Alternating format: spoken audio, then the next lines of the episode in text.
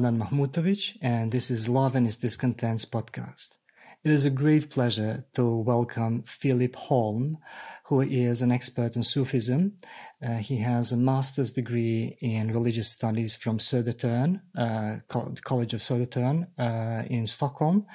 And uh, he has a wonderful uh, channel, a podcast called Let's Talk Religion.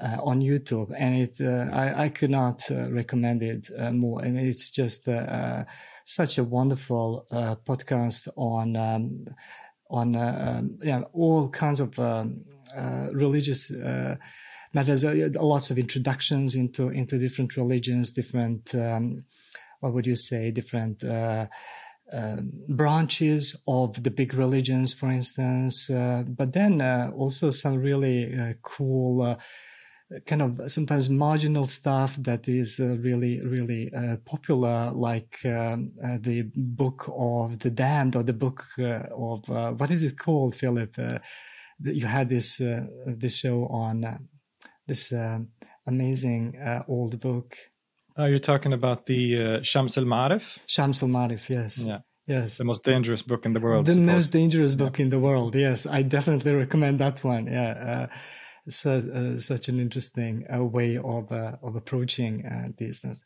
Uh, so, Filip, welcome to Love and Its Discontents. Thank you so much. It's uh, it's my pleasure to be here, and thank you so much for inviting me and for the kind introduction. Oh, absolutely. so we'll talk Sufism. So specifically, obviously, it is um, a particular.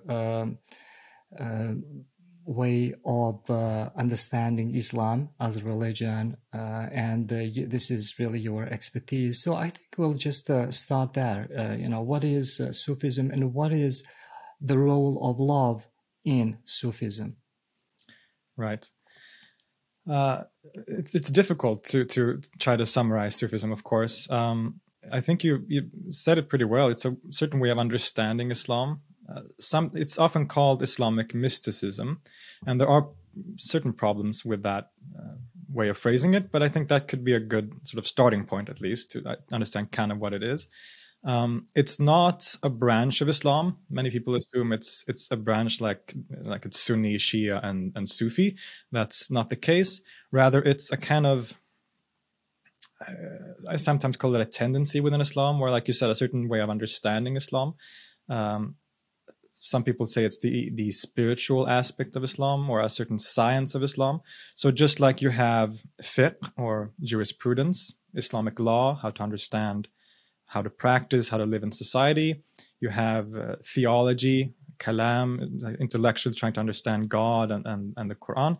You have Sufism or tasawwuf, as it's called in Arabic, uh, which is basically um, it revolves around trying to purify the soul in some way um, and to get closer to God and to experience God in this life. So rather than to, for instance, wait until Judgment Day when the Quran says that believers will will get to um, sort of witness God face to face, uh, the Sufis sort of emphasize uh, experiencing God uh, and the divine right now, right, right in this in this life, and this often involves a certain level of asceticism, you could say, certain practices, uh, and it's it's in, in, some ways also an initiatory kind of tradition to some degree, uh, because it involves a teacher-student relationship. So the uh, the relationship between uh, um, a sheikh or a murshid and a murid, a student, and the sheikh will guide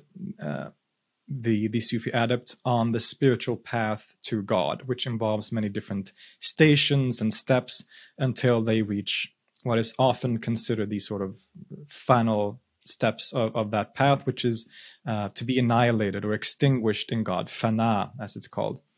And then the actually last step is usually baqa, which is uh, subsisting in God, uh, sort of returning to the world, but with a newfound understanding. So, in very broad strokes, uh, that's the sort of general characteristics of Sufism. So it, it's a, it's a. I don't like to use the word spiritual, but it, you know, just to generalize, it's kind of like a spiritual aspect of Islam that involves a spiritual path to intimacy and experience of God. And like you said, um, love, the concept of love, is is one of the most central themes in in Sufism. Uh, Sufi poetry is very popular around the world. Many people read Rumi, for example, and when you read when you read Rumi, uh, one of the things you'll notice very quickly is this language of love, which is everywhere and in different ways. You talk about um, lover and beloved, and, and love as a kind of uh, cosmic force. Um, many people even assume that you know because they've read certain translations of Rumi that often take away the the sort of Islamic content of his poetry. They assume that he's just a love poet because when you read those poems, if you don't have if you don't know about the theology and and, and metaphysics and all that stuff that's that's built into that poetry, it can read just like any other love poem. So love is a very very central theme in, Sufism, and and in, in uh, also in different ways. So love so first of all, love can be a certain form of worship, uh, or a certain mode of worship. That that worship of God is based on on a deep sense of love, uh, and which we can find in the earliest examples of Sufism. Um, it should be pointed out that that you know Sufism Sufism is an Islamic uh, tradition in its foundations at least right? So sufis will not have a different theology from other muslims generally. They practice the five daily prayers they they fast during ramadan all this. Uh, so they are muslims but sufis i often say they tend to emphasize certain things more perhaps than the non non sufi muslims so to say. And love is one of those things. Uh, one of the most famous early Sufis is Rabia al Adawiya, or Rabia of, of Basra, a female Sufi who lived in the late um, 8th, early 9th century. And she is often seen as one of the earliest uh, people who, who talks about this concept of love as, as a central theme. And in particular, as a sort of, uh, like I said, a form of worship. That it's not just that we are servants of God, which we are also. We are the, the, uh, the we are, um, in Arabic, it's called abd, so a servant of God. Uh, but we are also in a loving relationship with God. We love God and love God loves us. And so there is that relationship which is at the core of, of Islamic worship. Uh, Rabia, for example, I think that this is very well expressed in one of the most famous quotes by, by Rabia, which is where she, she says basically that, uh, talking to God, she says, If I worship you out of uh, desire for paradise, then lock the gates to paradise. If I worship you for fear of hell, then, you know, throw me in hell. But if I worship you out of pure love for you alone, then do not uh, deny me your everlasting beauty. It's a really wonderful quote and it really encapsulates that idea that, that love of God should be at the center of worship, not fear of hell or wanting to go to paradise, because ultimately those are egotistical, selfish desires, right? Um, so it's really and, about kind of achieving some kind of uh, uh, unconditional love so that there is no so hell and heaven would be conditions in this absolutely, case yeah. and the, this, this kind of relationship the loving and relationship is absolutely unconditional like nothing uh, stands in between us there, there is no other incentive uh, except yeah. to serve through being a beloved mm. exactly and, and mm. uh, especially as a kind of goal so the ultimate goal for the servant is to reach that state where there is no there's nothing between God and the servant. It's just a relationship of pure, unconditional love. Um, and the whole Sufi path uh, that we talked about uh, is often clothed in the language of love. So it is a, a loving journey. It starts from this position of being lovesick, basically, mm. uh, of, of longing for your beloved. You're being separated from your beloved and wanting to return to them, to unite with them again.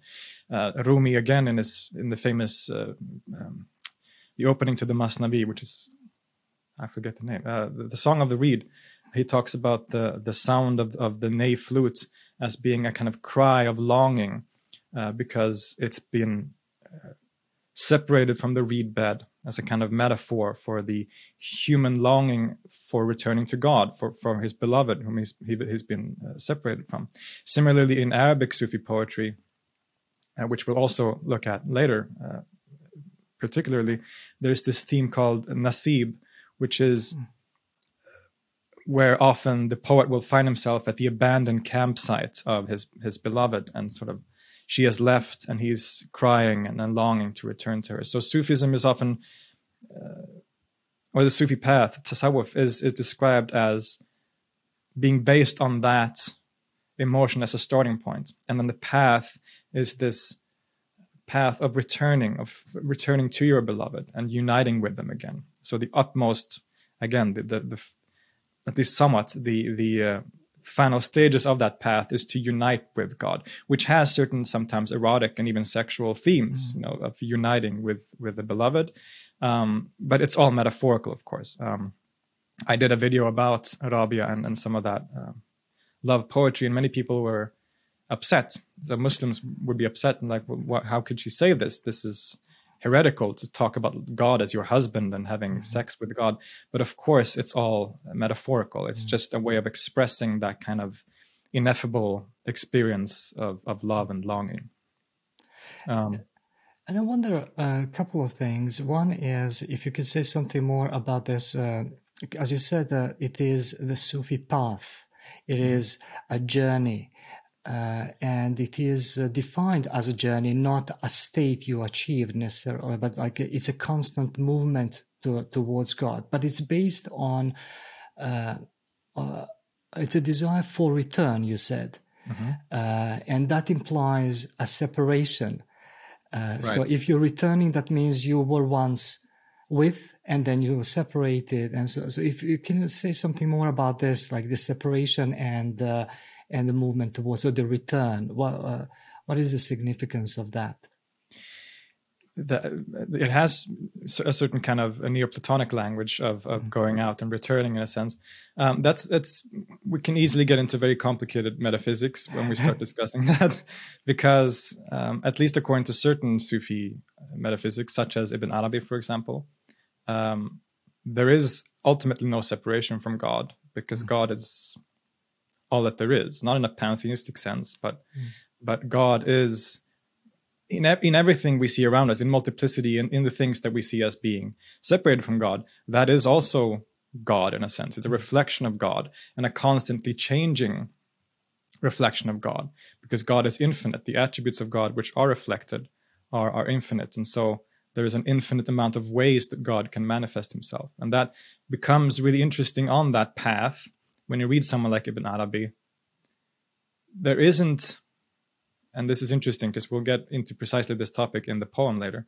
Um, when you even when you reach that state of annihilation of being so-called united with God, which is interpreted in many different ways, but even then, it's not like you arrive at some set point, mm-hmm. like a static point. It's it, it's a continuing um, experience of bewilderment. Even when you're, you're united with God, your heart, which is the place where where God is is experienced essentially, is always fluctuating and always changing. And so, mm-hmm.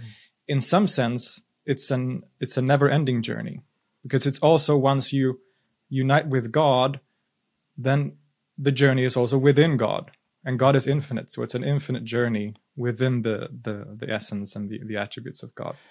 Um, I, th- I, think this is really amazing because uh, uh, uh, when in a previous episode when I spoke to Professor Peter Adamson uh, on uh, on uh, the Greek love or you know the Pla- Plato and Aristotle and so on, and I mean you mentioned Neoplatonism and all that. we spoke about the desire for, which is based on this notion that human beings lack something uh, and mm-hmm. they they uh, need to fulfill that and and they need to join with that missing part and that love is defined as you know the, this kind of desire for that which is missing in us uh, mm-hmm. or that which we are striving for so it's it's that desire and uh, in this discussion um, uh, peter said that okay well once you, let's say in the afterlife or in this life as, as you say if you have this fana if you have this joining or unity uh, it seems like oh well now you got it now you no longer have desire but the way you explain it is like it's a continuous path it's not it's a relation to god so it's it goes on indefinitely or, or Yes. infinitely. Uh, Absolutely. mm, And like I said, even you know that, what you say fana, which is this idea of annihilation or being mm-hmm. extinguished in God. That's even though that's considered like a high point of the spiritual path. The actual mm-hmm. there's a step after that, like I mentioned earlier, which is baqa, which is often Yes. translated as subsisting in God. Mm. And so the, the this this experience of of being nothing, of uniting with God, is actually to some degree a temporary experience because then you return to multiplicity and you continue experiencing this this this uh, fluctuating manifestation of God. Mm. but now you understand that it is God. You can see how it is God and in what way it is not God and so on. Um, but yeah so so definitely there's um, there's a continuing uh, the journey continues so to say Indeed. I, I wonder if this is related to that saying. I think it's probably called uh, Hadith uh, Qudsi, that it's one of those strong, uh, really strong Hadith, uh, where uh, God is supposed to have uh, uh, said uh, about uh, uh, kind of his relationship to human beings. That uh, it goes something like this in in English. When I love him, I am the hearing with which he hears, the eyesight with which he sees, the hand with which he holds, and the foot with which he walks. yes Uh, I think very- that's probably connected. Yeah. a very common commonly used hadith in, in in Sufism in particular because it expresses exactly that that idea and also that aspect of love because God says Mm. you know um, when he practices I don't remember the exact quote but it's when he practices supererogatory prayers Mm. I think he says when he loves me and anyway when I love him like you said I become so it's this relationship of love also Mm.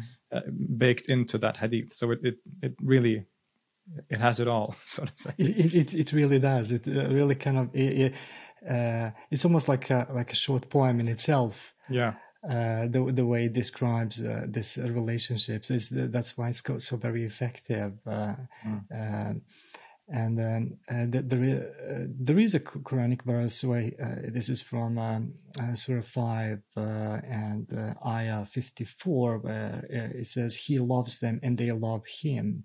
yeah Uh, so, so that that that is uh, like the core, perhaps, of uh, that relationship. It's a loving relationship. Yes, the whole, re- all of reality, in a certain sense, is based on love. So that's when we get to the sort of deepest meaning uh, of of love in, in Sufism, the sort of metaphysical meaning of love, which is that God, and we another hadith Qudsi, which is you know I was a God says in this hadith, I was a hidden treasure and I love to be known, so I created the world that I might be known. And literally in the Arabic, it's it's uh, فَحْبَبْتُ I loved to be known. It's not just a nice English translation. It actually has the word, he literally says, I love to be known. And so the reason he creates the world is based on this movement of love. Uh, and that becomes manifested in the relationship between God and creation and, and the creature, which is uh, uh, this relationship of mutual love. God loves us and we love God. And in that relationship, especially when the, the the the servant has become completely annihilated, so to say, right? He loves God completely and unconditionally. That sort of perfects creation in a way. The, the that mystic which reaches that highest station, he becomes the perfect man, according to a lot of Sufi metaphysics, uh, insan al kamil in Arabic, which becomes like the pole of reality. Um, and we find this in um,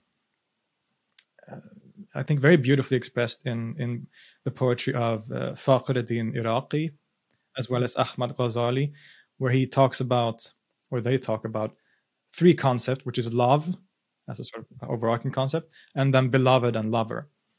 And without getting too deeply into metaphysics then but but it's this Sufi path of the, the the purpose of the human being is to love God and to to purify his heart, so to clean the mirror of his heart, so that the beloved can uh, reflect himself in his lover, which is a mutual relationship because God is both beloved and the lover because he loves creation, but he's also being loved by creation or by the mystic. And when the mystic has purified his heart completely, the two can reflect each other perfectly. And in that moment, uh, they realized that this distinction between them never existed. And everything that actually existed was love, uh, the overarching concept, which is conceived then as God's actual essence. So God in as he truly is. God as the beloved, as as God, as creator. That's God, of course, but that's just God as he is in relationship to us. So it's us conceiving of God in a certain way uh, in order to, you know, for us to worship him and to get closer to him. But once you reach that highest state, then you realize that um, God was actually this other concept of love. It's it's really uh, it's a wonderful, wonderful uh, way of, of expressing it. In particular, Fakhruddin Iraqi, that's one of my favorite works in all of Sufism. It's called the Lama'at, the Divine Flashes. There's a great translation by William Chittick, I think. Uh, really, really incredible stuff. Oh, that's uh, uh, that is, uh, as you say, it's just uh, there is a certain kind of simplicity and complexity in it. Uh, it. It's it's both kind of simple to understand, but also very complex in in its depth. Uh, yeah. And uh, and what I what I particularly like here, uh, which is connected to the notion of movement, that it's always a movement. It's yeah. not a state. Uh, so the path, the movement, uh, uh as you say, it goes on indefinitely or uh, or infinitely. Uh, yes. that's so a movement as something which seemed to me one of the most central key terms in, in Islam, you know, the Tawheed, the movement, uh, moving, always moving towards God, moving, revolving around and, and, and so on. Yes. And, and, you know, going out and returning also, God creates and yes. everything returns to God. Yes. Um, Ibn Arabi talks about uh, the reality as being created continuously, always at every moment being created anew. And he uses lang- this language of, of breath that God breathes the world into existence and then it comes back in just like you breathe in and out. And this yes. happens continuously at every instant. Mm.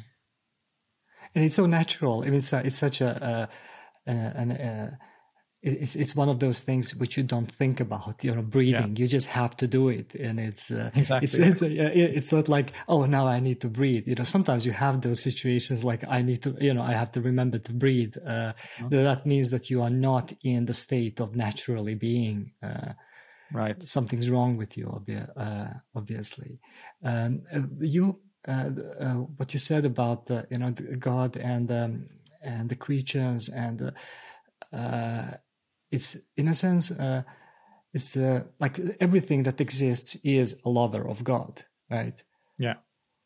Uh, so so that is the, the condition of all all creatures all uh, all creation that it's a it's a lover of god. Yes, whether you know it or not yourself right you're a lover yeah. of god yeah. Yes. Yeah definitely.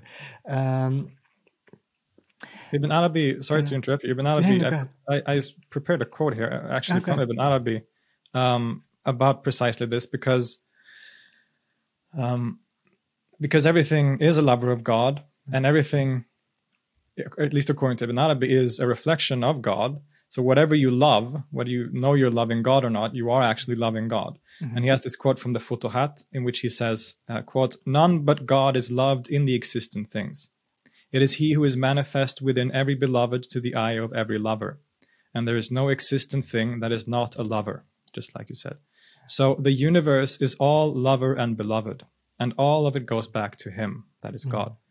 No one loves anyone but his own creator, but he is veiled from him by love of Zainab, Suad, Hind, Layla, this mm-hmm. world, money, position, and everything loved in the world. Yes.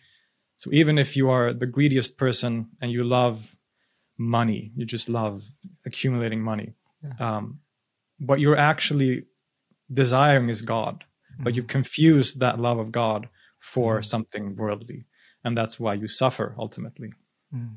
And is that what they call like this veiling? That it's uh, it's basically it's not that you are separated, but rather that something veils your real understanding or true understanding of this relationship. Yes, absolutely. And the the, the veil itself is also God. God veils himself with himself because the veil is this world of multiplicity this this table and, and money and and Yeah. my wife and all, these this all these are veils to god because um god is not god is one. Like god can't be limited. God can't be a limited thing. God can't be multiple things. He is is a unfathomable Mm. Essence of of oneness or even beyond oneness. But Mm. um, at the same time all of all this multiplicity is a reflection of god. It's a reflection of god's attributes. So the things that are veiling us from god are also god. Mm. um, again ibn arabi he says in, in, in a work called the kitab al-isra um, well actually he's being told by this uh, figure of the youth which is a strange fi- figure. Man, he's, he tells ibn arabi that you are you are the cloud that's veiling your own sun which is one of my favorite Ah, quotes that's a, that's beautiful. so stunning, It- and you can see why they turn to poetry because you know when you once you start doing it uh, in terms of you know metaphysics or you know philosophy, you it can get so complicated and confusing. Uh, uh, and simple images. I think this is, in a sense, what what you said earlier. Like, don't, let's not go into metaphysics necessarily because you that- have to we have to, but uh, but we uh, if we go too deep into trying to be technical about it, you know, it's Yeah. it's easy to get lost uh, in in all of that, and especially metaphors. Here, you mentioned uh, uh, metaphors, how they work. Uh, it is saying something by means of that which is not, uh, or by something else. Yeah. Um, uh, so so they, they both create kind of a distance but also bring you closer a metaphor is like a movement like translation metaphor uh, you know Yeah. movement from one place to another uh, so simultaneously far and uh, and m- moving closer it's pointing in a Point- certain direction yeah. pointing in a certain direction yes uh, uh, you um, I think very important Yeah. also to point out is is this concept of love in Sufism as because all this is connected, right? Lo- love as a form of worship, love as a metaphysical reality that's that's keeping the world together, love as a metaphor in, in poetry. It's all connected. But also another aspect of love uh, is love as true knowledge in a certain sense, because Sufism or tasawwuf, there there are of course philosophical tendencies within Sufism. Ibn Arabi is an, another example. There's uh, you know, me, there's metaphysical speculation within Sufism, but in general, Sufis are not that interested in what we sometimes call rational knowledge, conceptual knowledge, or, or philosophy. Right? Rather, the way that Sufis reach knowledge of God, according to themselves, is through this intuitive knowledge. Um, uh, talks about conceptual knowledge, which is all the kind of knowledge that we can get from um, you know, learning things. Everything we learn in school is conceptual knowledge, but there is also intuitive knowledge, which is, um, you know, if someone, I said in my video, if someone stabs you with a knife, uh, that's just you just know that that hurts. You don't have to to conceptualize why that hurts. You just know that that's true. Um, so the only way to experience God is through this intuitive knowledge, which is often known in Arabic as dawq, which means tasting, It's a great word to use for it because you can describe the way chocolate tastes to someone for a week, but they can never truly know what it tastes like until they put it in their mouth and taste it. And that it's the same way with with this knowledge of God, according to Sufis. And love, especially in poetry, love becomes a kind of metaphor for that kind of knowledge too, because love if you've ever been in love, it's really difficult to to to conceptualize what that feeling is like. It's a very strange thing, um, and so love becomes a way for many poets to to talk about that kind of intuitive knowledge as love, both as the movement towards God, but that love, which is that movement, is also the knowledge it is the knowledge of God that that you can have um, which is if you read poetry again, you can uh, often hear Sufis talk about wine and being intoxicated from wine.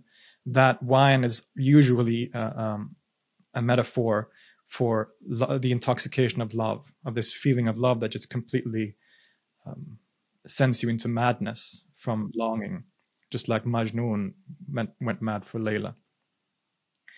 uh, Ibn al-Farid has a famous poem called the Khamriya, uh, the wine ode, which is just this sort of praising of wine and talking about how the intoxication of wine is is uh, is the most wonderful thing. But it's all it all it, what it actually talks about is of course love of God and how that can intoxicate, and that intoxication um, is the state which Sufis sort of uh, aim towards. That's what they want to achieve because that's where where that knowledge can be found. I wonder Why, why do you think they uh, they uh, wanted to use the metaphor of intoxication rather than ecstasy. Uh, of course, ecstasy is a kind of intoxication as well, but uh, but ecstasy, like uh, I mean, in in in the Greek, like ekstase, like uh, like be you being outside yourself, mm-hmm. beyond yourself, or beside yourself. Uh, in a sense, that's a madness, but you are not no longer yourself, but a kind of annihilate your own ego or your mm-hmm. selfhood mm-hmm. in order to uh, and, and yes intoxication does make you feel kind of out of control of yourself uh, right uh, but just that kind of choice uh, of intoxication over ecstasy is, for me is is interesting sure yeah it's a good good point actually i haven't uh, considered the, the sort of difference the different um, um, connotations of using those two words. I, they are sometimes used interchangeably, I would say, in mm. much of this literature. Uh, Sufis talk about wajd, which is yeah. basically ecstasy, right? Yes. Interestingly, also sort of the root of that word is connected to wujud, which yes. means both to find and it means existence. Yes. And wajd is ecstasy is also yeah. connected to sort of finding, mm. perhaps finding uh, mm reality and and you know you can go on all day with with with the, the grammatical aspects yes. of that but um but yeah that, that, yeah that's an interesting point actually. Um because intoxication seems to me that intoxication has this like something enters you and makes you into something like uh, yeah. it, it implies that uh, you so, uh, something in a sense uh, whether you, you do it willingly or someone does it to you that uh, you are taken over by another substance mm-hmm. Uh, so it is a little bit like this madness as you know Majnun the, the being possessed uh, mm-hmm. in, yeah. in a way by love by love yes yeah and and it can lead to the sort of that intoxication can lead to to fana Mm-hmm. Um, one of my favorite poem uh, poets, uh, Abul Hasan Ash-Shushtari, mm-hmm. he says um, he has a poem. Hold on one second. I gotta. I have it here somewhere. Yes. Uh, in Arabic, he says, "Nashrab bikas al-hamiya wa minni aqbal ilayya wallayya nashaq biniya," which is, "I drink from the goblet, and from myself I come closer to myself. In myself, it is myself I love." Mm-hmm. Um, so this is a perfect example of that um, theme of, of wine and intoxication as sort of leading to that. Also, here he's talking from the position of having been annihilated. So he has collapsed the the difference between himself and his beloved. So from this intoxication, he comes closer to himself, and he's you know he realizes that what I loved was actually myself all along. Uh, and um, um, one thing which you mentioned, uh, especially earlier when you talked about uh, Rabia, I didn't know you got these uh, these comments. I usually don't read uh, the comments, uh, uh, but I I understand, you know, especially from um, from a certain kind of mundane kind of point of view where you are into religion. so this distinction between religion and faith uh, religion as like everyday practice of faith uh, uh, and um, so deen and and and iman uh, yeah. in Islam the distinction between deen uh, as religion and iman as believing or, or faith is is really important so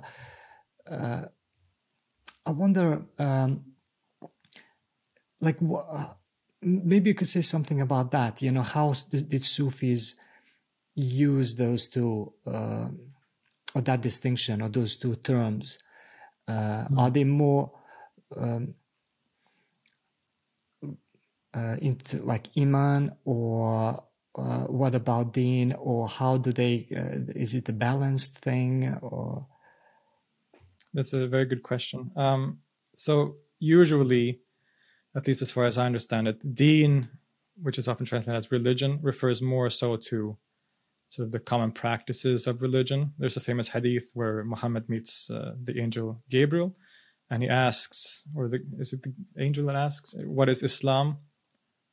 Uh, which in this case could be, I guess, uh, equivalent to deen. Uh, and then he asks, uh, "What is ihsan. Ihsan is also an important word in Sufism, which, which is sort of seeing God everywhere. But anyway, um, and iman is more so the sort of inner uh, faith, is usually translated as faith. Uh, Sufis have always very much emphasized that there can be no um, Sufism, there can be no inner purification or any of this that we have talked about without also the outer practices of the religion of following the Sharia, the Islamic law of course there have there are exceptions to this especially today there are more universalist sufi groups and so on. Um, but in general uh, that is one of the things that are emphasized the most uh, when you read sufi writings also is that you know they emphasize that we are muslims we we have to in order for us to make any progress on the spiritual path we have to follow islamic law. We have to pray five times a day we have to uh, know, fast and give to charity we have to maybe dress modestly, and all these things that are that are aspects of Islamic law. Um, sometimes a metaphor is used um, of someone going out in a boat into the ocean and looking for a pearl at the bottom of the ocean. Um, the boat represents the Sharia, so the the practices of religion, which you have to sort of be based in order for even to, to to to survive and get out onto the to the ocean. The oars, which you use to to to move, uh, represents the tariqa, which is a word usually meaning like the Sufi path, the Sufi, or it literally means path.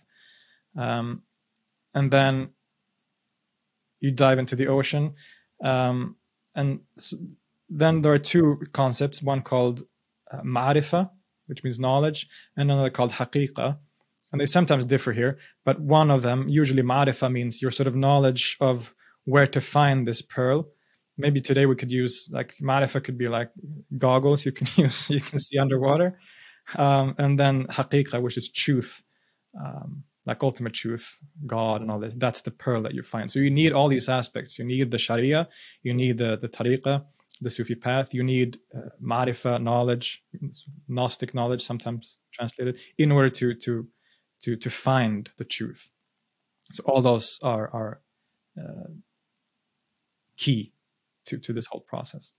And I suppose that's something that people tend to forget, especially when uh, Sufi poetry became popularized and translated, and uh, we know of the kind of uh, the removal of uh, Islam from some of it, uh, especially these kinds of things that they they are complete in that because I suppose for them to introduce anything additional without or, or, kind of disregarding from that which they believe is the command of God would be to disregard from the lover. Yeah. to, to really say, okay, well, you don't, I know a better way to worship you than you told me. Exactly. Yeah. Right. That's yes. a very good point. Yes, something, something like that. What, what is, uh, I've heard this phrase, the Sharia of love. Uh, hmm. Have you heard that before? The Sharia of love. I'm not sure, actually. Maybe not. What, in what what circumstance? I, I read it in in uh, in a piece by William Chittick, and uh-huh. um, uh, he um, uh, he he mentioned is you know the Sharia of love. So I, I, was kind of curious if you knew more about uh, about this uh, the phrase, or if it's used, if it's uh, there in Arabic, and what it could mean. It's not a it's not a common phrase as far as I know. I don't think I, I know enough about it to speak confidently mm-hmm. about it, but I'm sure I mean, William Chittick knows what he's talking about. So. Oh, yeah, sure. definitely, definitely. Or maybe it's his way to describe something. I, I haven't explored this further. Could so, yeah, I've definitely uh, heard words like uh, um, in, in, in um, well, I guess it's it's Yeah. Arabic words, but it's a Persian phrase, uh, Uh-huh. ishq, which means the the school of love. Uh, the school of love. Ah, yeah, which okay. usually refers Mm. to.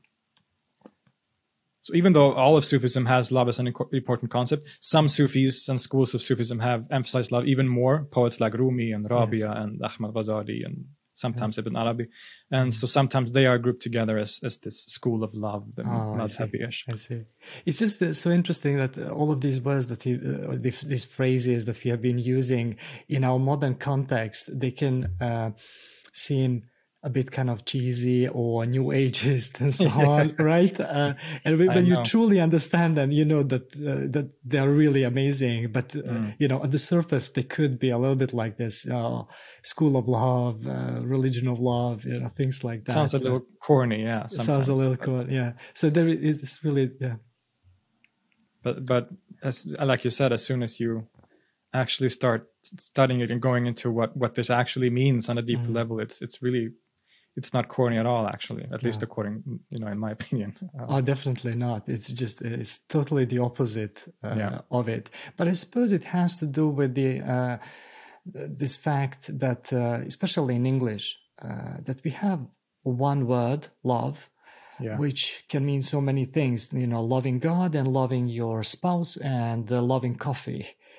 Uh, right, and you know, there's no distinction. Distinction, and uh, uh, uh, so um, it, it, it's almost like you know the word love itself has become so commodified uh, and it's uh, it's pretty much sold you know uh, you love your nike shoes and there's love in in, a, in an ad for uh, for for your nike shoes uh, Yeah. which really uh, takes so much from it right? I know yeah. Uh, it's such a profound concept yeah. and and experience like experiencing a true love for yes. for a for a spouse or for for your i don't have children but i assume that's Yes.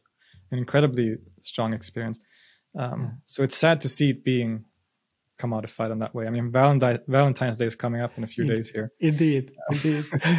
Which i mean love it. I mean i don't i don't mind people sending each other nice letters but it's the whole commercialized aspect of it kind of takes it takes away a bit of the It it sure, it sure does, uh, and as you say, I mean, uh, right now we are kind of experiencing this huge loss uh, of life in Turkey. Uh, we, when we are doing Yeah. this interview, there, uh, there has been an earthquake. So much life is lost, but then you see this kind of love in so many of those images when they save people, when they save these babies after four or five days, and. Uh, uh, you know, taking care of them. So, so that there's such depth and great uh, greatness of kind of love in uh, in these moments. They are worth so uh, so much. So, uh, um, and when we talk about love as uh, you know. Are there different words that they use, like the, the way, for instance, the Greeks the Greeks would have different words? Uh, are there different words in um, Arabic and uh, among the Sufis, is in Islam, like to to distinguish different types of love, perhaps or different relationships? Absolutely, yeah. Mm. Uh, the most common word for love, or, or sort of general perhaps concept or, or word, is uh, hub, which you know it's it's love in the most general sense. That can mean you can use it in a variety of ways. Um, there is also mahabba, which comes from the same root, but it's more. Um, it's sort of it has, has has more movement in it, sort of active. It means sometimes like loving kindness, perhaps. Loving your neighbor and loving you know giving to to the poor that kind of love. Um, then there is a word which is very popular in sufism which is ishq. Uh, comes from arabic uh, root ashaqa. And that usually means something like passionate love. That's the kind of love that majnun felt for layla right? It's it's i i could be wrong but i f- think the roots originally means something like t- clinging to cling to something it comes from like uh, the the vines on a tree that that cling to to the to the um, uh, well to to the tree, um, and so it usually con- connotates um, this incredibly strong, passionate, sometimes even erotic love, which, as we said, is is very important in, in Sufism. Madhab ishq, for example, the school of love uses that.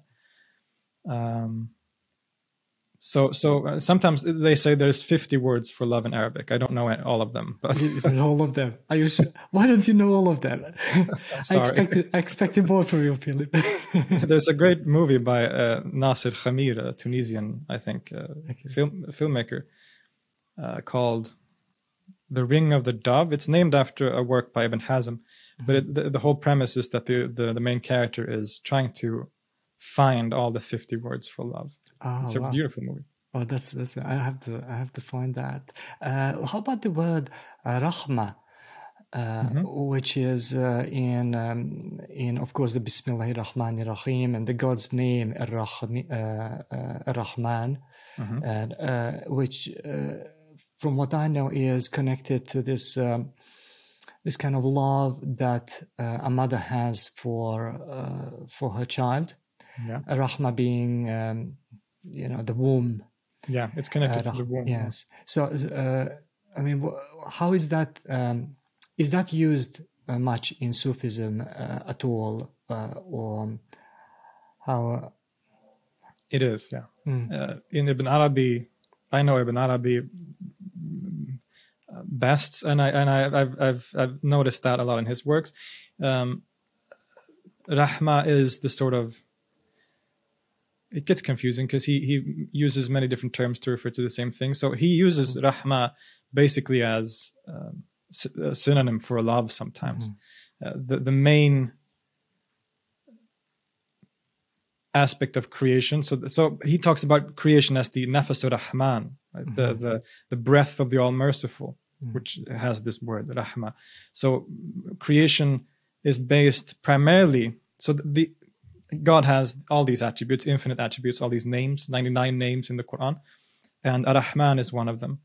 And to a certain extent, Ibn Arabi would say that uh, the attribute of mercy is the attribute of God that is primarily responsible for creation. Mm. Um, and and that has a bunch of connotations, you know, that everything that is created is essentially good.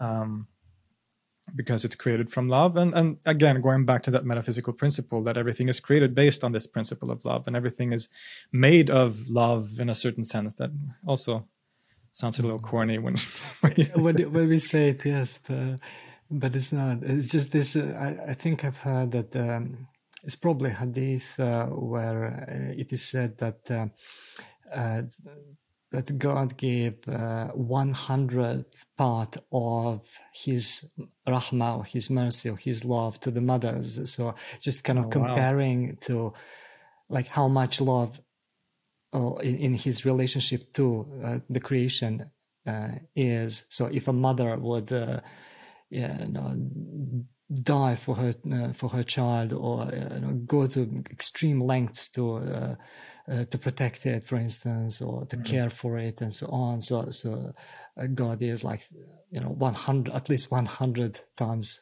great, uh, greater than that, or more has more rahmah than that. That's incredible. Yeah.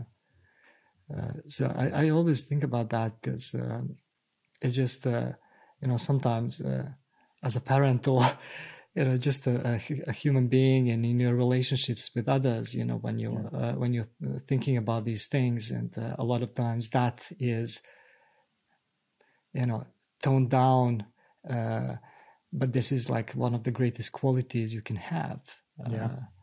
uh, uh, again i'm not a parent yet you know god but, willing but god willing um, I've had a similar. I mean, it's not the same, but I, have worked as a teacher previously, and I've talked about this a lot in my videos. Pre, uh, mm-hmm. you know, people are sick of me talking about my teacher job, but it was so profound for me because it really was this feeling of complete unconditional love for mm. for the for the kids. So they were like 11, 12, like yeah. just this this well rahma i guess like this feeling of, of caring and just I, I would do anything for those kids and that yes. that was an overwhelming i didn't know i could feel that way it was an overwhelming mm-hmm. feeling at the time and that was really profound almost like an awakening to me like mm-hmm. oh i can like this is i can feel this way like if i love my wife obviously to yes. death but it's a different kind of love it is yeah um so because of that experience, the whole concept of love has taken on a, a much sort of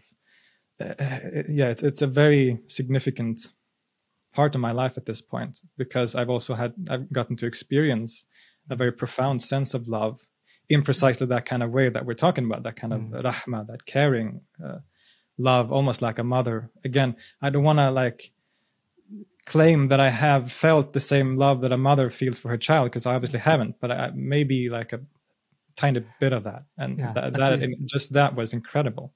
Absolutely, so, at least the same kind of uh, yeah. of love or relationship, and I could not agree more with uh, this. Uh, I mean, I've been teaching for 15 years, and uh, it's not even like getting to know students and learning to love them. Like from yeah. day one, that is the feeling I have like this care and uh, and uh, responsibility and mm-hmm. uh, thinking. It's uh, so that's where i think this authority comes from really. It's, it's not the the authority you you are aware of your situation. Anything else is a betrayal i would say. Yeah. Uh, definitely. Uh, definitely. So um, to to say something about this part where you spoke about rabia and and uh, sexual love uh, uh, and you know that expressing a, a, relationship to God in sexual terms or erotic mm-hmm. terms or the eros. of course, we know that the Greeks would definitely separate uh, philia, friendship, love from eros, uh, from uh, you know, and and so on. And I think we would too. but this reminded me of the story of Joseph.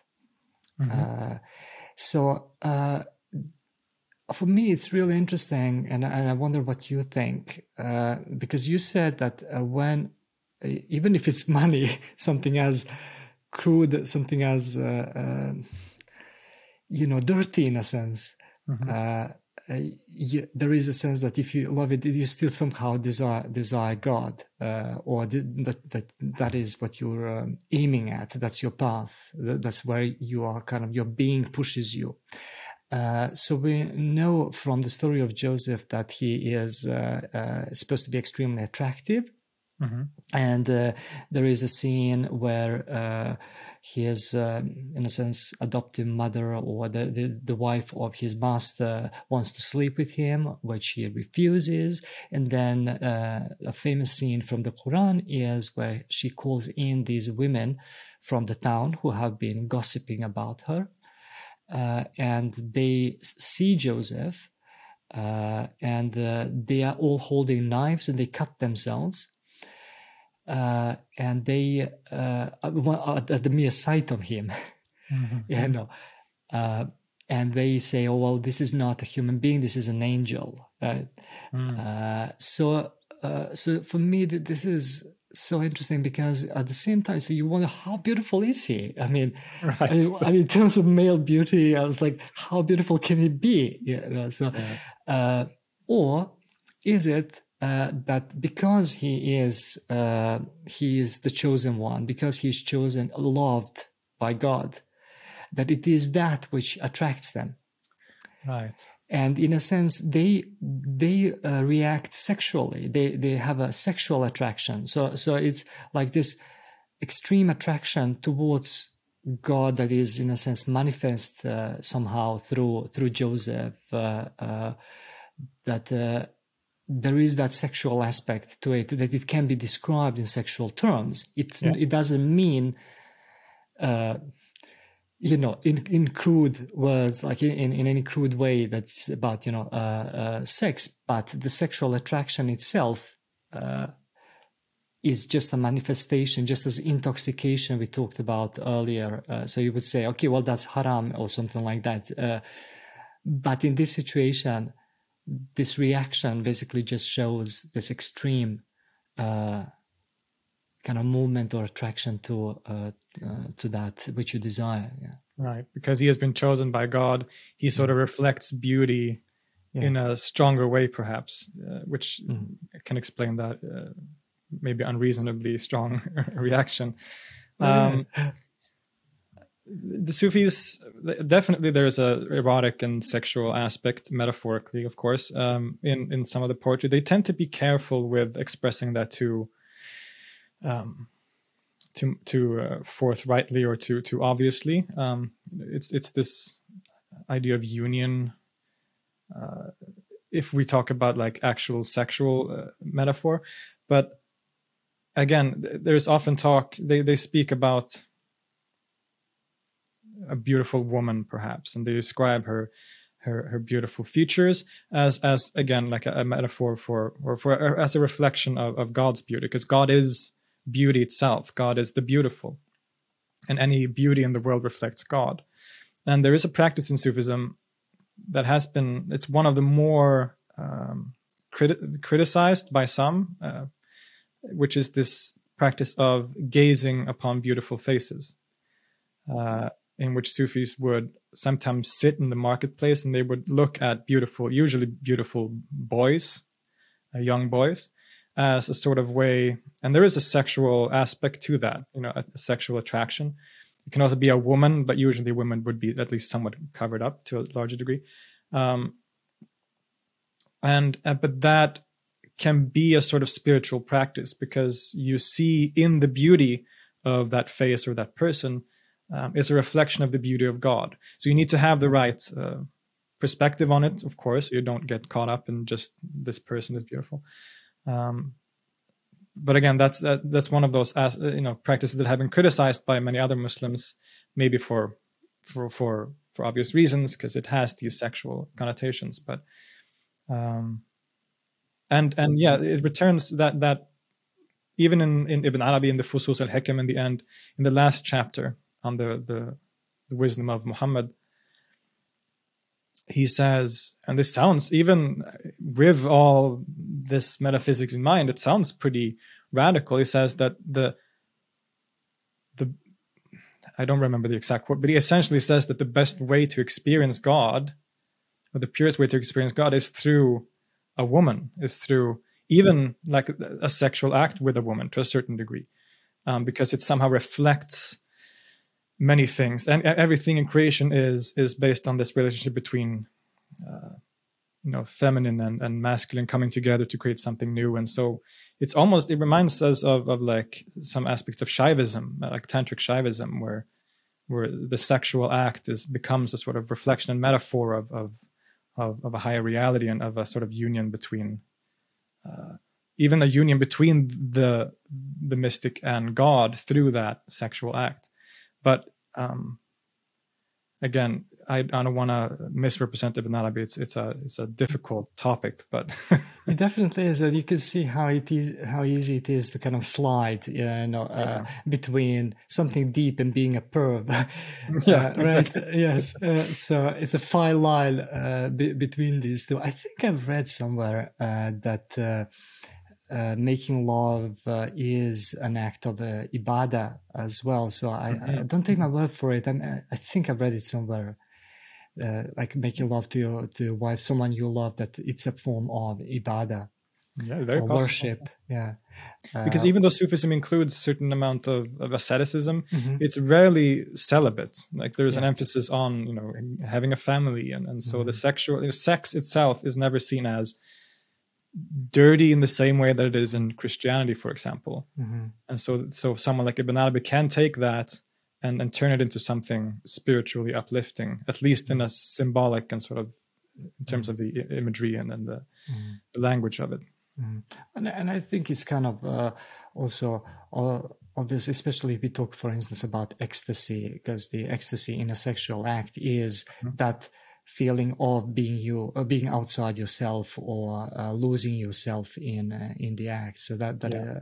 Uh, uh, it has the same quality maybe of the feeling or, or it is an experience in a sense that uh, matches to, to, some degree what you want to accomplish. Yeah. And it's the culmination in a certain way at least from a traditional perspective. It's mm. it's this having longed after your your your beloved mm. and then you know on the on on the wedding night for example that union is yes you know, it, you know yes. the, the, sexual act can be very ecstatic and so it, it's it, yes. it reflects that sort of path towards god in different ways uh, that union on the wedding night is mm.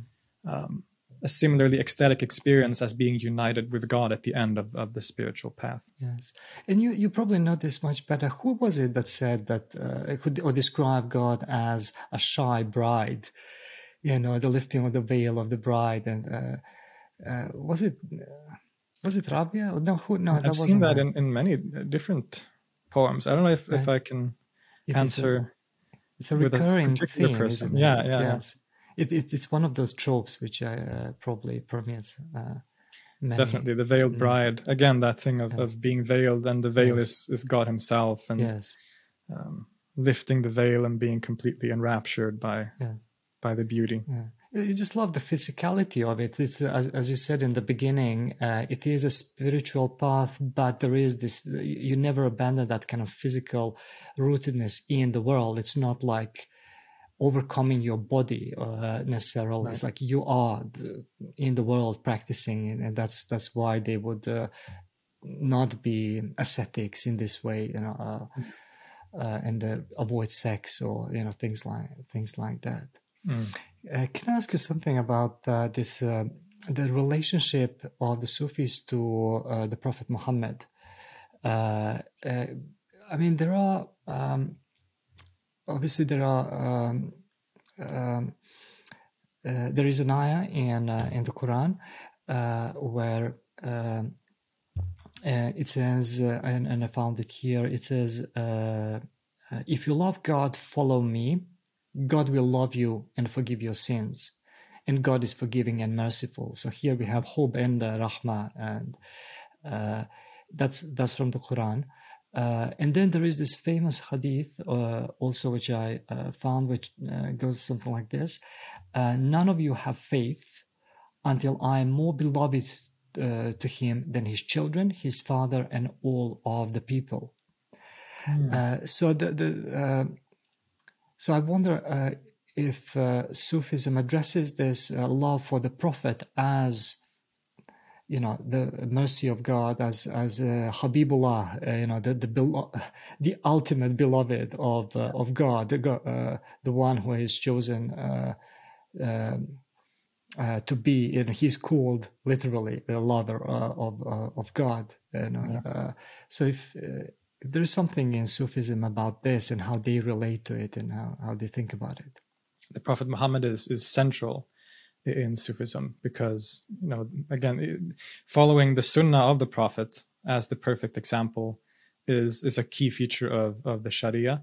But but the Prophet also in certain Sufi metaphysics in particular becomes a central, almost like again I don't want to misrepresent anything, but it's almost like a, cons- a cosmic uh, principle in a certain way. Uh, they talk about Muhammad uh, again as, as you said, Habibullah, as the, the the beloved of God. Um, he is um, the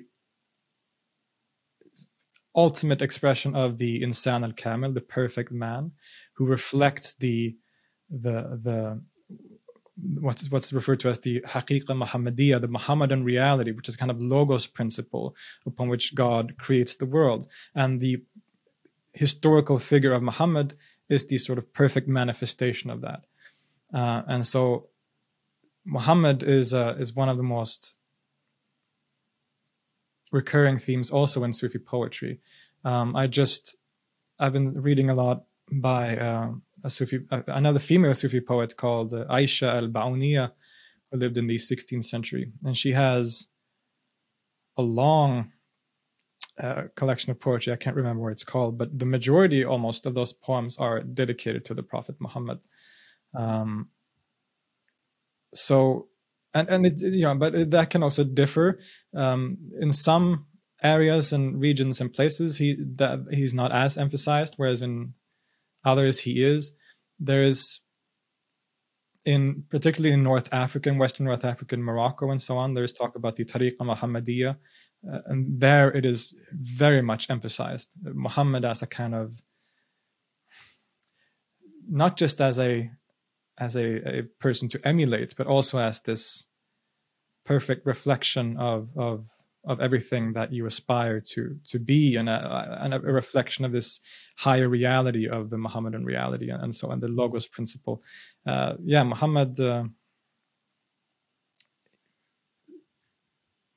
enough can't be said about how important a role he plays in Sufism. But it's really they, they really they don't mix it up. Uh, uh, they don't go like uh, to some kind of worship of Muhammad or something like that. You know, they, there is they really know uh, the distinction between what it means to love God and be the beloved of God, uh, and looking at Muhammad as um, perhaps a template uh, or Yeah. uh, yeah. He's never worshipped, right? That's No, very no. important, uh, Yes. and they, they that's something that Yeah. they will also very much emphasize because Islam Yeah. is very clear about not worshiping anything other than God Himself.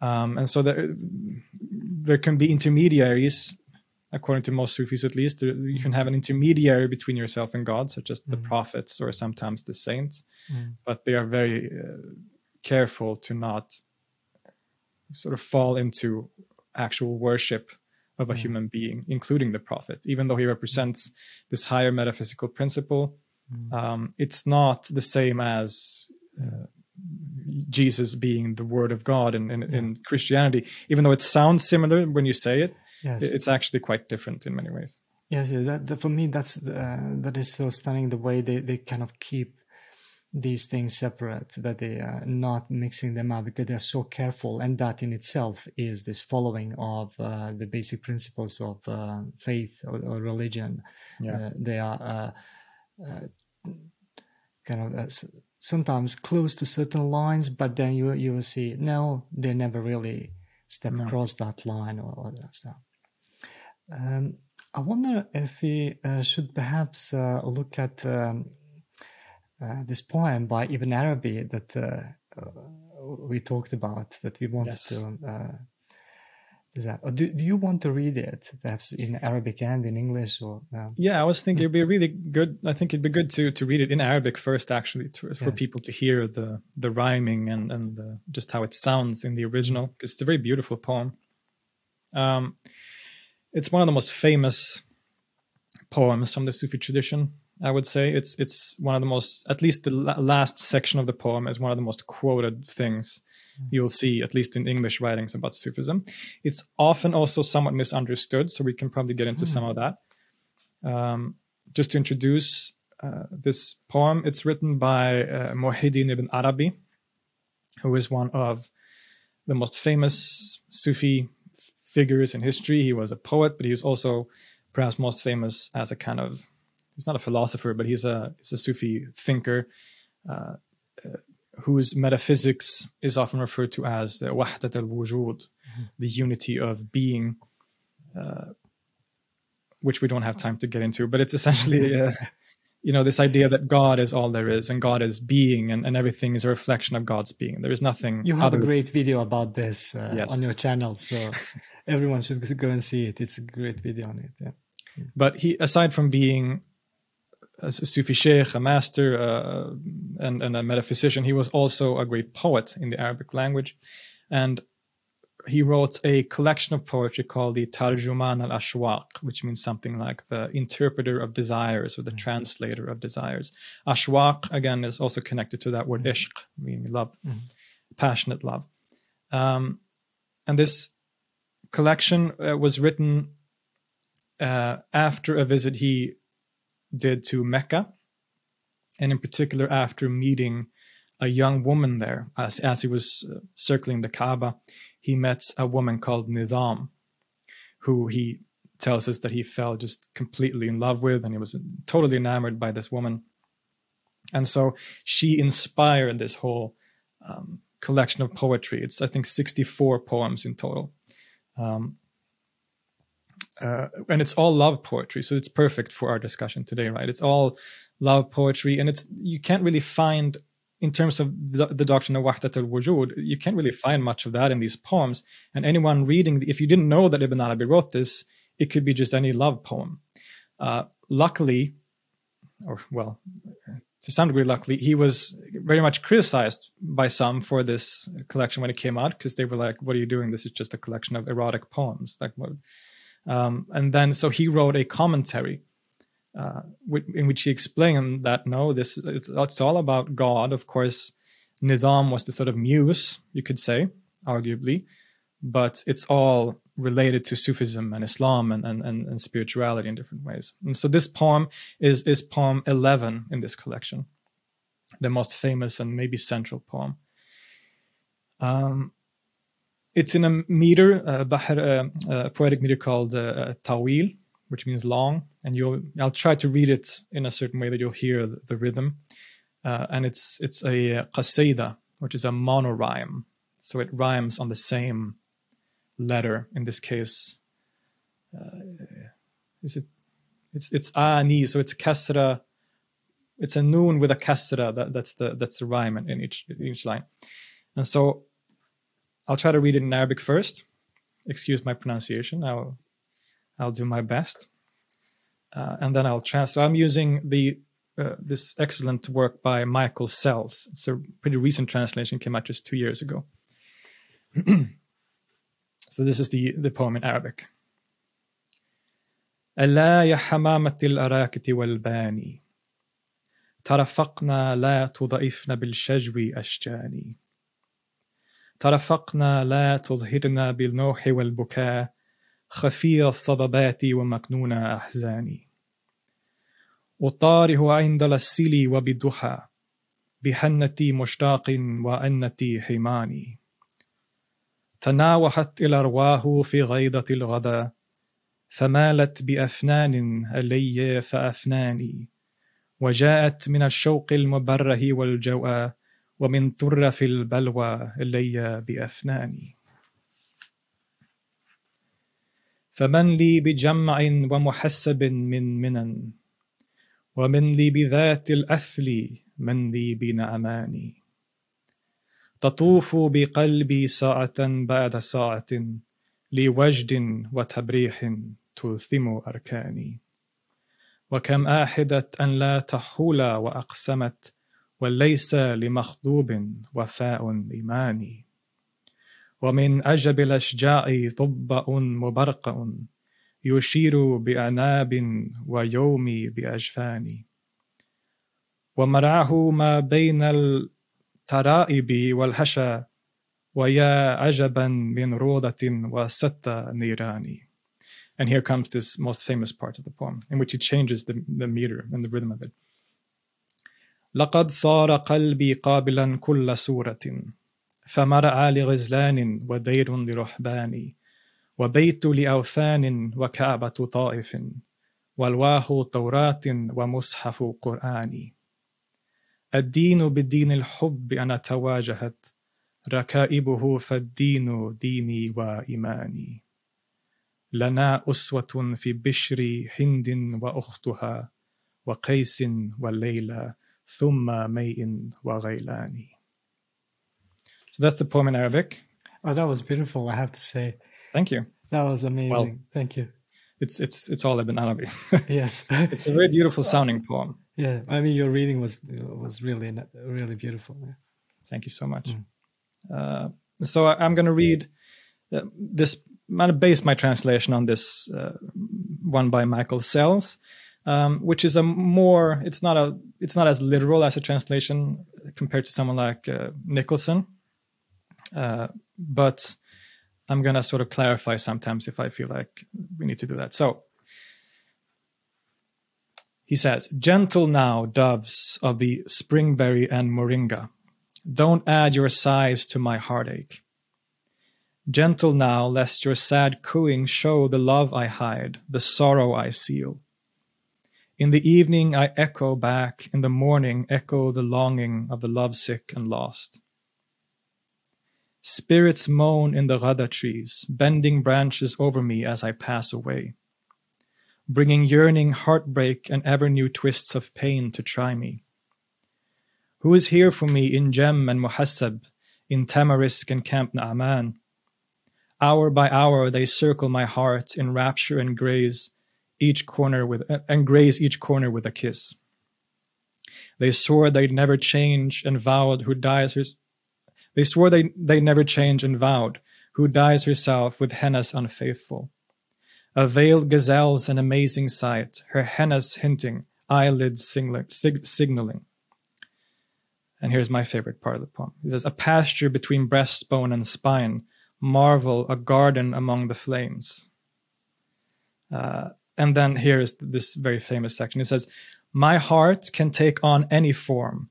It's a meadow for gazelles and a cloister for monks, a temple for idols and the Kaaba for, for, for the pilgrims.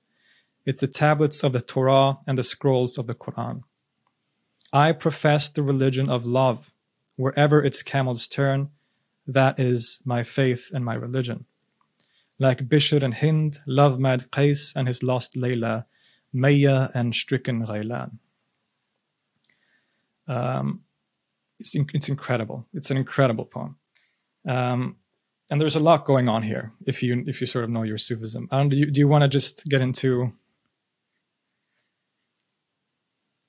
so it it's, it's it has a f- few sort of movements you could say uh, the first is this very like we said this central theme this thing called nasib right it's it's the it begins with the lovesick uh, poet longing for his beloved so it's oh doves of the uh, ban and arak trees and the, the, the dove in a lot of, of this poetry. The dove and the singing of the dove represents the the this this the sadness, right, of of, of longing for one's beloved. And he continues, "Don't add, uh, you know, don't add your sighs to my heartache. Uh, be gentle, sort of be gentle with me. Don't don't make things worse. Essentially, um, gentle now, lest your sad cooing show the love I hide, the sorrow I seal."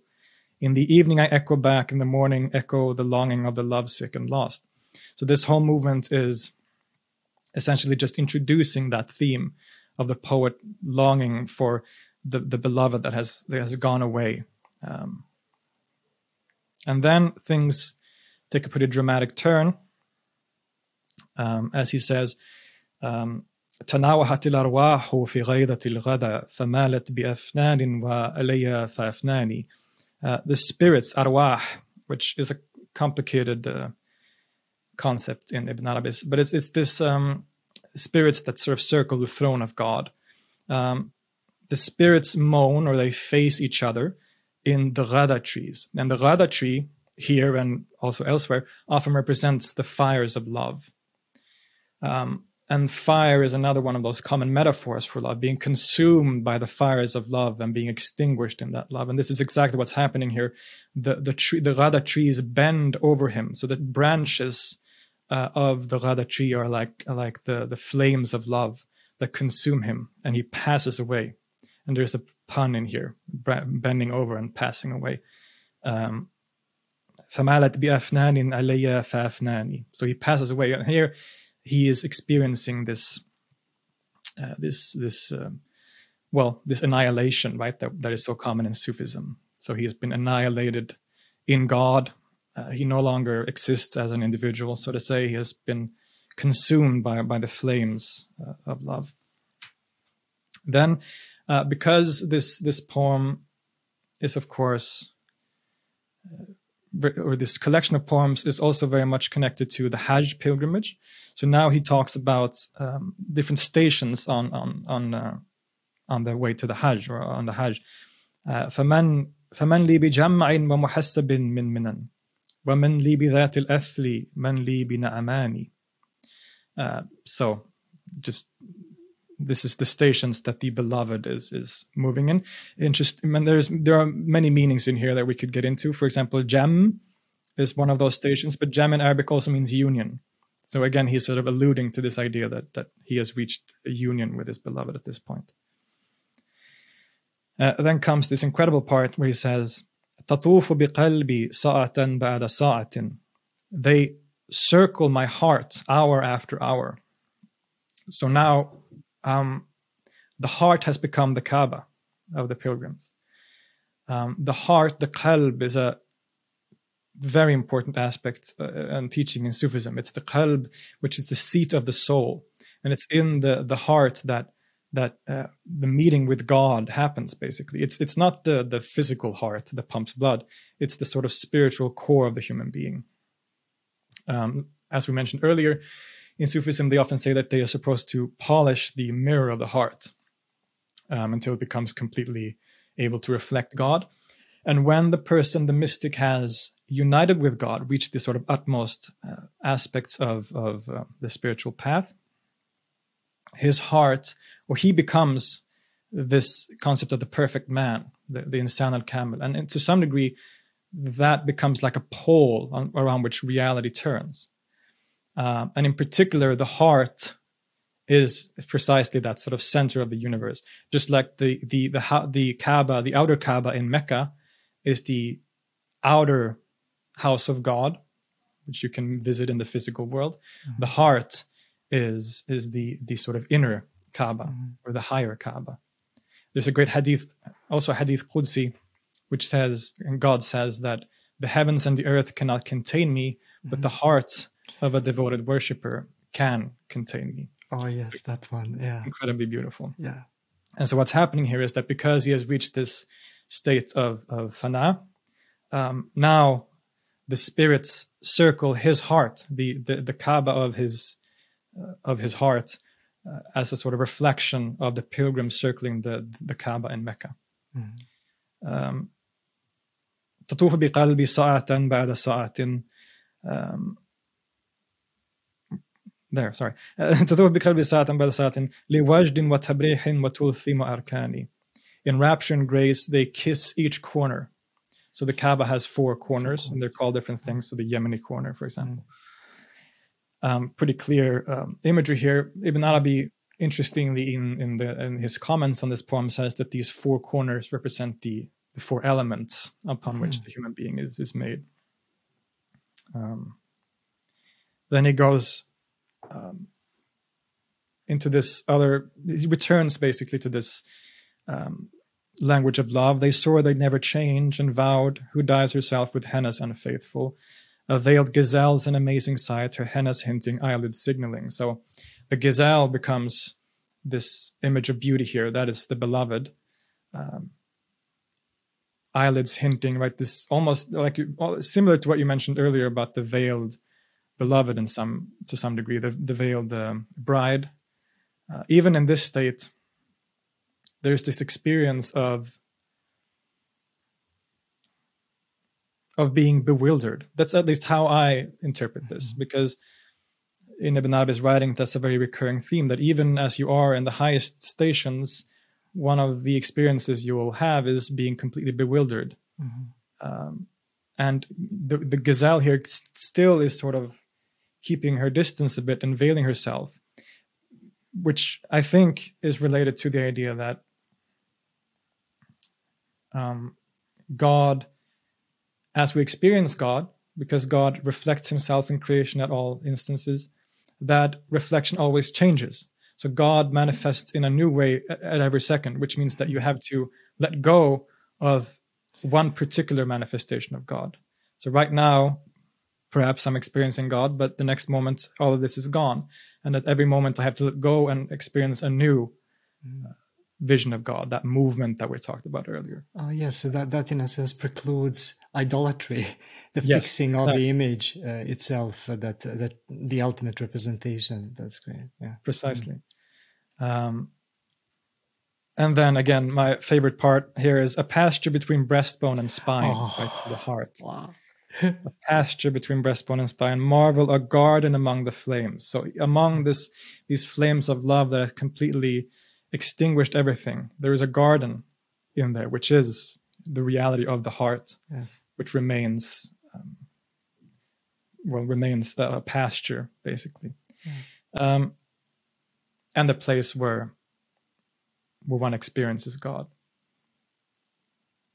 And then comes this incredible section لقد صار قلبي قابلا كل صورة فمرغي لإسلام ودير لرهبان My heart can take on any form. It's a pasture for gazelles and a cloister for the monks. It's a house for the idols and the pilgrims' Kaaba. It's the, uh, the, the, the, the scrolls of the Torah and the pages of the Quran. Um, the heart, in this case, is always fluctuating, like we said. so it's it's it con- he's continuing the same theme that we just discussed here, right? So the heart is always changing, both the heart itself uh, and and the different things that it that it um, the forms that it takes on, but also the the the, the things in which the mystic sees God. Uh, my heart can take on any form. That is, I can see God, or God is present to me in all of these things: in a pasture for the gazelles, in the cloister for the monks, in the house of the idols, um, as long as that's understood in the correct way, uh, and and so on. Right? God is everywhere. There's nowhere where, where God is not. Um, so any form in which he manifests himself i can see him in and my heart takes on any form uh, this is often this part of the poem is somewhat misunderstood as some sort of um, pluralistic or universalist notion yeah so that, yeah especially as he continues and says i follow the religion of love wherever yeah. it's ca- you know camels take me that's my yeah. religion and my faith mm um, many people interpret this as meaning that he he's you know he's sort of neglecting the you know Islam as the particularly true religion, which he's not doing.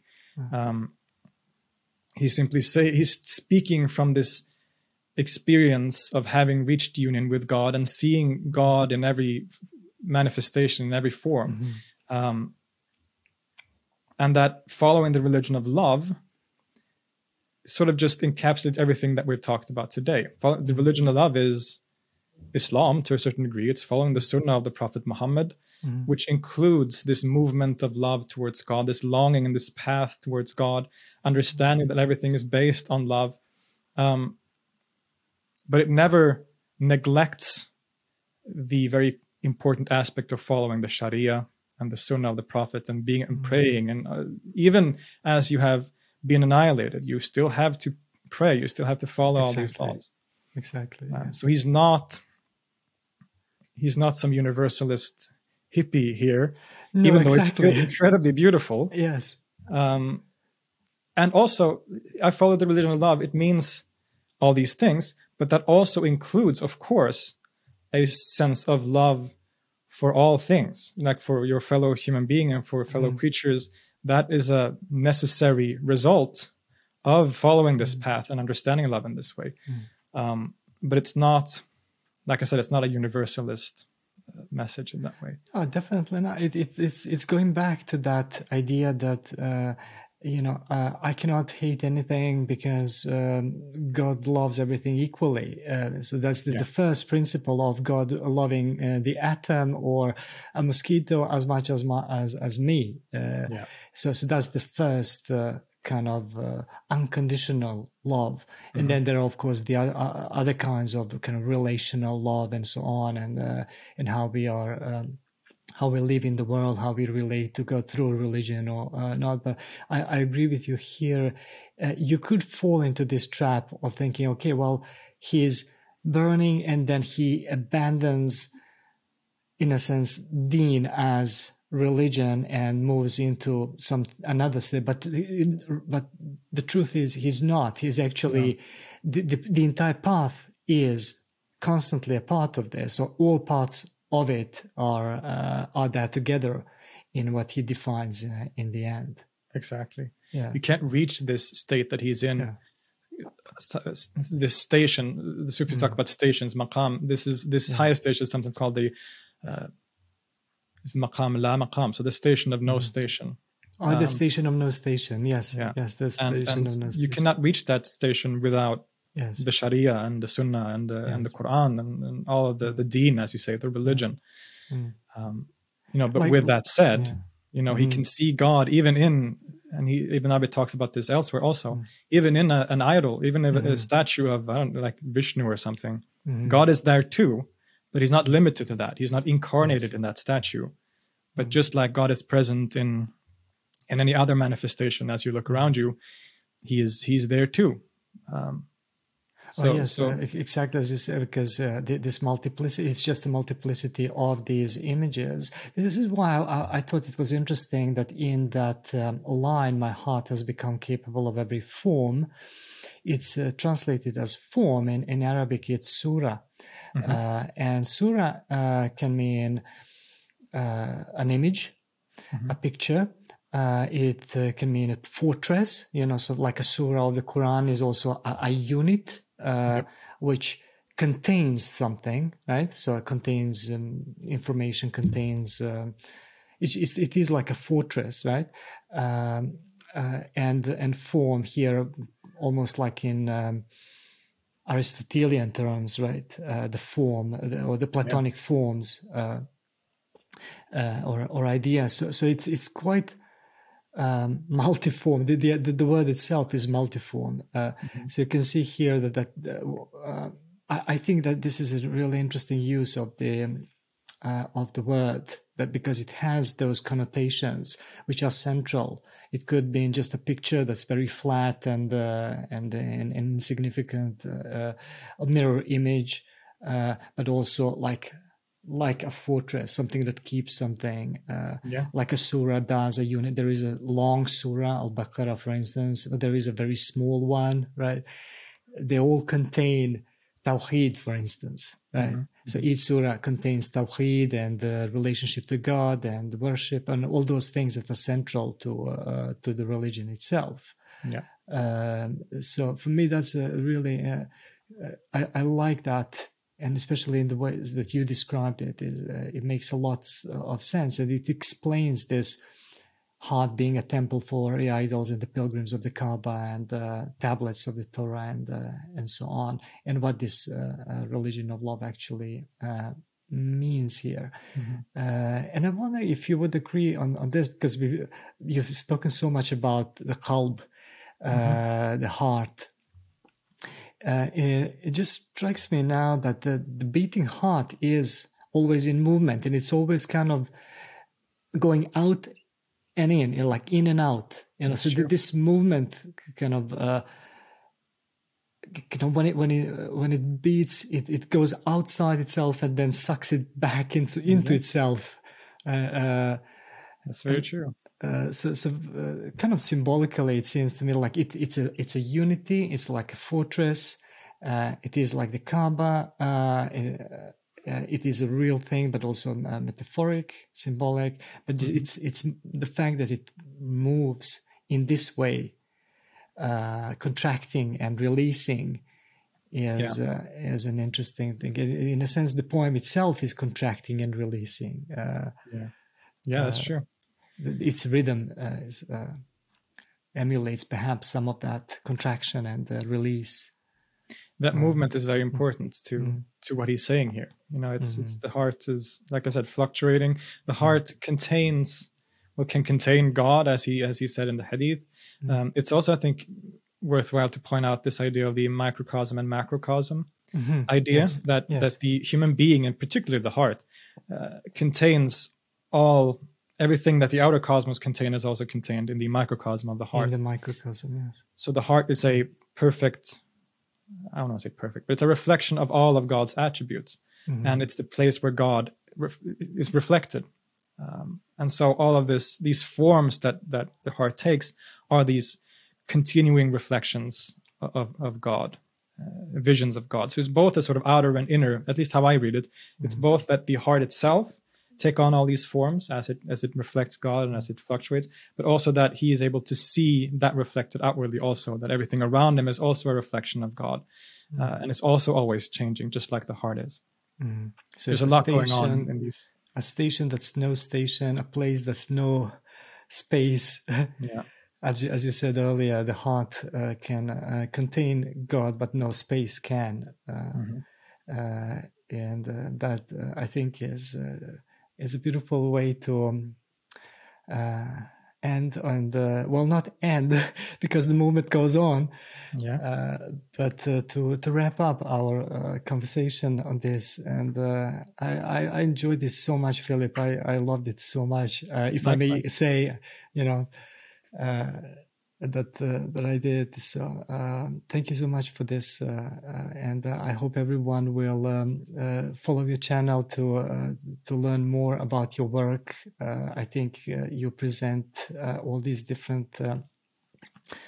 Um, well, religions and and and branches and and um, thoughts in in such a relaxed and and, and beautiful way. I think it's uh, easy to learn hu- huge amounts uh, from uh, from that. Thank you so much. That's very kind of you. I appreciate that, and thank you so much for having me on. It was wonderful. It was a lovely conversation. Uh, I love talking about this stuff, and I have to say, I think your project is is such a great. I think it's such a great project, and I hope I wish you all the success. And it was my pleasure to to be. It's one of your first guests, right? Uh it, yeah and i i was really like i wasn't sure that you know people would accept to to be on the show I, as it only started you know and you have so many followers uh, uh but thank you so much for the kind words. I hope that this, because this comes from um, a place of love. It, it comes from, uh, you know, me teaching uh, on the love for you know 15 years. Mm. So uh, uh, so, uh, so it's uh, it's really it's really amazing you know. Absolutely. Thank you so much for inviting me. Thank you